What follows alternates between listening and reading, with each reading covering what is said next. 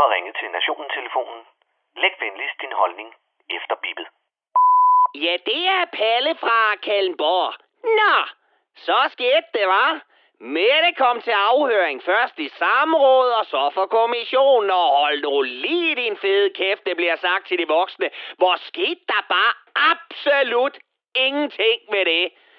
Altså andet, at vi endnu en gang blev bekræftet i, at den store leder på ingen mulig måde gider at blive udspurgt til hendes fordækte arbejde. Med til fornærmet sammensnøret hønserøv, det skal man kraftedme med at lede længe efter.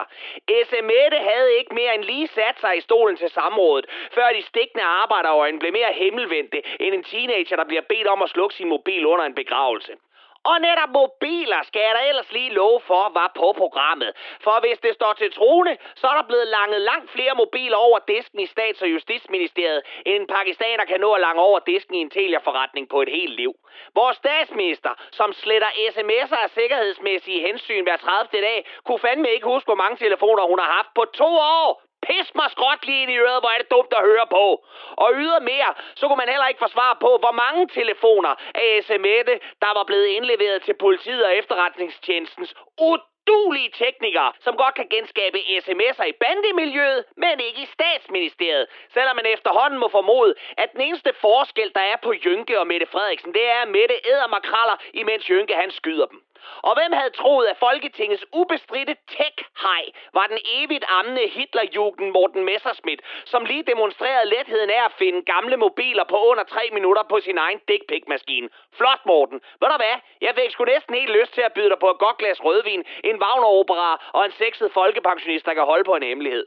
Men Palle, hvad så med afhøringen i min kommission? Der må der være kommet noget frem.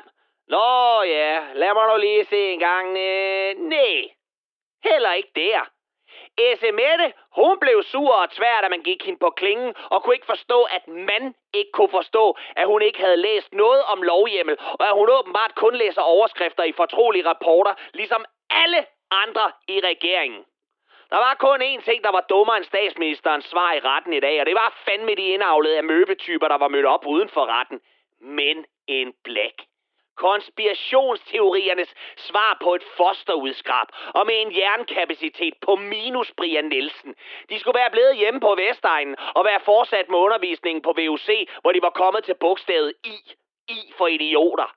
Men Palle, hvad så med nedlukningen? Ja, ingen skal skulle afløse min julefrokost, om jeg så skal sidde alene ude i bryggerset med en syltemad og en linjeakvavit og rave på mig selv, mens jeg scroller med på Søren Banjemus og leger det Michael Dyrby, der tager mig bagfra på et kældertoilet på kvætåret.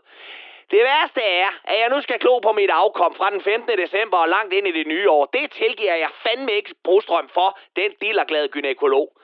Der er efterhånden så mange bolde i luften, at det skulle kun er helten Lars Høgh, der kan redde hele misæren. Men han har jo klogeligt nok valgt at holde sin jul i hensides. Bare hold bænken varm til os andre, Lars. Meget tyder skulle alligevel på, at vi alle sammen er ude efter to-tre mutationer mere. Ære være dit minde, din fræk fyr. Og det var Palle fra Kalmborg.